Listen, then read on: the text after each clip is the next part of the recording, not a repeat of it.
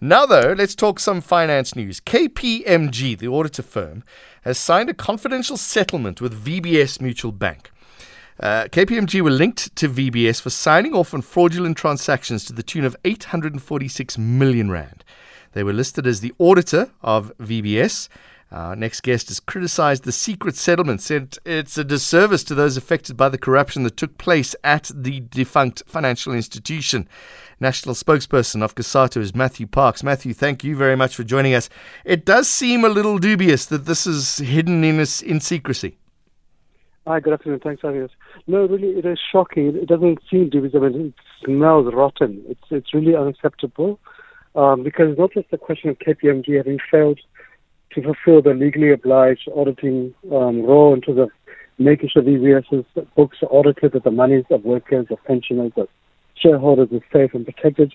But not only did they turn a blind eye, but in the report by Advocate Motau into what happened at VBS, he actually uh, found and alleged that one of the KPMG auditors had a financial interest in VBS. So it wasn't just a question of being lazy or being sleeping on the job, but there was a, you know, they had a financial benefit accruing mm. from VBS state capture and corruption. So to us, that really is quite shocking. And you'd have to ask yourself, if an auditing firm, which would assume you would, uh, would want to believe has got some moral credentials, etc., because their job is meant to be keeping people's money safe, why would they want a, a thing being done under secrecy? What is mm. exactly are they hiding? And that's what's worrying because it's not just about some private arrangement between two companies. This is workers, this is pensioners' money, this is public funds. Let's talk about how much money because uh, the, the, the initial request is 864 million rand plus interest. So we don't know if that or anything has been paid by KPMG. Exactly, and there's no consequences. What sanction was taken uh, by them against those who were implicated? Are they still working? Are they still being paid uh-huh. to order other people's books? Um, where's the sense of accountability? And it's fine that you know, the private sector goes off on a tangent, correctly so, about corruption in the state when it comes into the, keeping their own house clean, all of a sudden they want non-disclosure. If government had wanted to sign a non-disclosure issue around corruption, we'd be demanding that somebody be hanged from the nearest tree. Yeah, when it comes to auditors, all of a sudden, no, no, no, it's not for the public to know. And again, it wasn't just the pensioners and auto depositors VBS who were robbed, but it was many municipalities who were robbed across the there's impact upon the public. So mm. the public has mm. a right to know what happened, who is being held accountable, what are the consequences, etc. And really, it just seems it's quite shocking. And you know, we had been involved quite a bit as COSATU Parliament on the Auditing Professional Amendment Act over the past five years. One of the requirements we've been pushing was that the auditors should be required to be rotated every five mm. years in the come into auditing to prevent this kind of incestuous corrupt relationship uh, accruing. And the auditing fraternity fought against that tooth and nail. And it's clear as hell sort of my language. It's clear as day that um, these auditors are not innocent. Under their watch, they've allowed private companies, public companies, departments to be looted simply because they could also make a kickback in the process at a, a, great cost to the nation. Matthew Parks, who's in charge of the auditors? Who who checks the auditors are doing their job? That's one of the major issues. There is an auditing uh, association of you know public uh, kind of association which is meant to scrutinize them. But, you know, it's consisting of peers and so forth. So it's called the, the IRBA, the Independent Regulatory Board of Auditors. Um, they have significantly tightened the powers through the Auditing Profession Act in the past couple of years, but they need to start making some examples of them. Um, we think, really, to be honest with you, they've been far too soft, and we not only need to see some auditors, you know, punished, dismissed, etc. We need to see some having personal assets being attached and some actually being going sent to prison. Because until mm. we begin to deal with criminals without kid gloves, so the real sense of, of action, then we should not be surprised when crime and corruption remains endemic across society. Let's be fair, though. I mean, they might very well have paid 864 million rand plus interest as was requested, but the fact that it is hidden means immediately makes you think, ah, they didn't, and they've just sort of a little pat in the back because VBS doesn't exist anymore. No, exactly. And if they did the right thing, then surely they would correctly want to boast about it yes. and send a positive message to society. You only want to hide stuff because you're embarrassed and because you know you've done something wrong. Uh, not the first time KPMG have been involved in dubious matters. They were involved with the Guptas for 15 years as well. They've they sent out an apology for that, I think, and a, and a couple of uh, of their auditors have got into trouble. It's if if there's smoke, there's fire. Should there not be a deeper inquest into KPMG? There should be, and, and in fact, I think it was not just KPMG. I think all the auditing companies. Mm-hmm. Um, it's a point that you know government itself has correctly made many times that under whose watch all this corruption, state capture take place in our SOEs, in our municipalities, in our departments, in these private sector companies, and under the watch of these auditors, and yet we are plunging into a crisis as a nation where, where society at large has to pay, you know, to pay the price. Um, Eskom, for example, is in a crisis because the auditors were complicit mm. to the corruption there. Now, you and I and the Aboriginal worker, the local business, the local factory, the local restaurant pays the consequence of the impact upon corruption across society. So the auditors not, do need to begin to be held accountable. Um, they shouldn't just be given a pat, and a slap on the wrist. They should be dismissed, fined, and sent to prison. Otherwise, we're not going to change this culture of corruption. COSATU is part of the tripartite alliance, and uh, do do you raise these matters at at the high levels of government?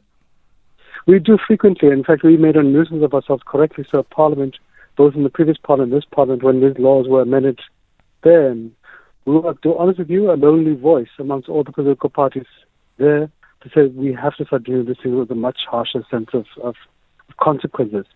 Um, unfortunately, you know, the members of Parliament across all parties, Treasury itself, didn't really see a sense of appetite for dealing with auditors. And today, I think oh, this this uh, recent scandal is just one more reminder of why we have to stop treating people with kid gloves. Yeah, because you know when the U.S. Public Accounting Oversight Board is fining KPMG South Africa and not the South African Oversight Board, it does make you wonder more.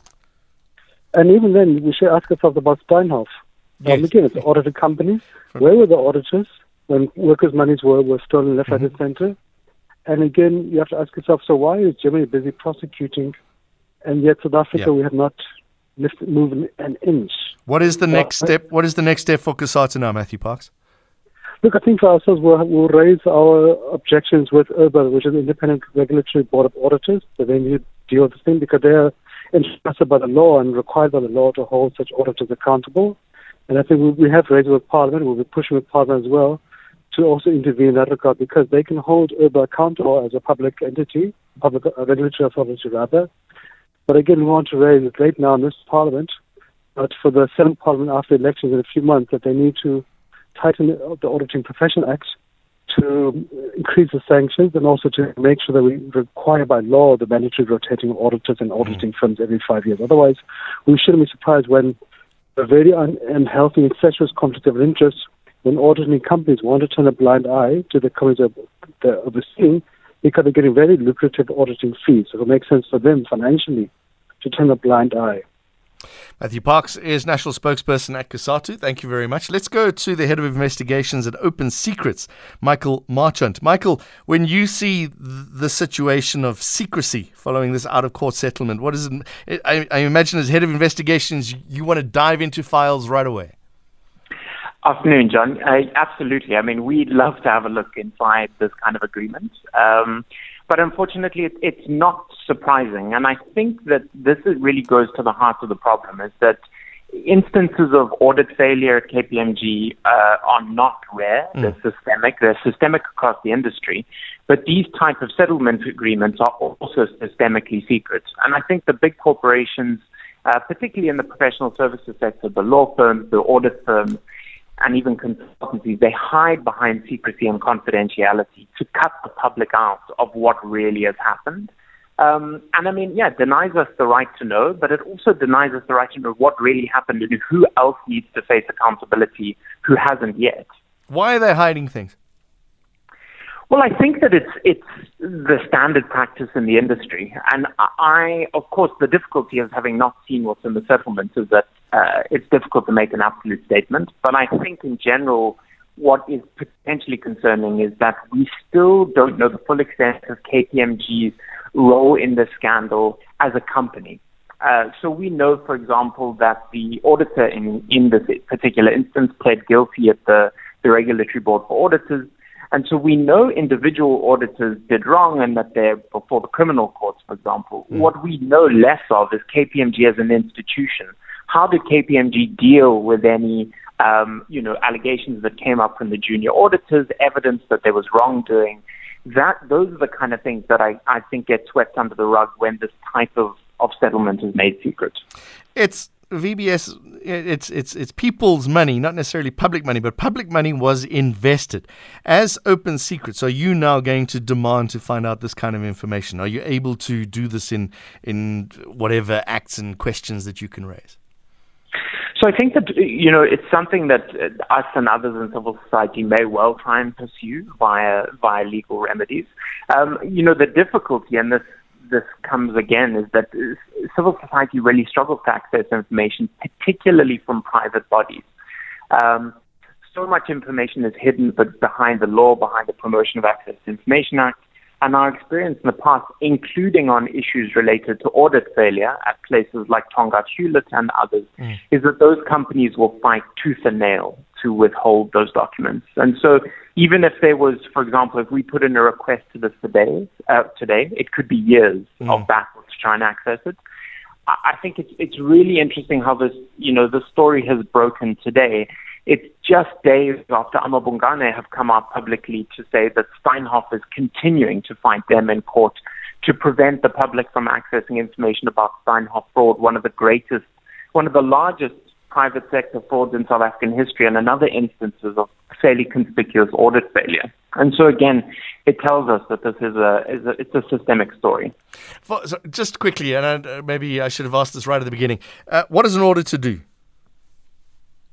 So, uh, an auditor, particularly in this instance um, at VBS, you have an external auditor, but it's the role of the, the auditor to, to essentially act as a check on what management is saying and whether management statements or the financial statements are a broadly fair and accurate representation of what's happening. And so, in the case of VBS, uh, the audit failure was so spectacularly wrong because VBS was simply lying about how much cash it had. And so VBS would tell the public, because as you said, the PIC was invested there. So many individuals held their stokvel and other savings at VBS. Mm. And every year VBS would say, don't worry, we have this, this much cash in the bank.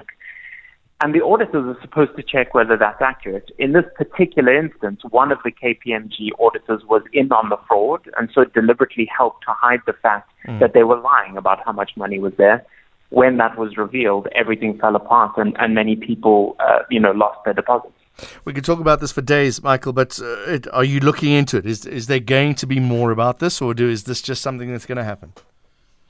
So I think that we're certainly looking into this issue on the more systemic basis. And I think right. the, the macro level issue is that co- companies like KPMG should not be able to hide behind secretive deals of this nature. And, and that definitely is something we want to challenge.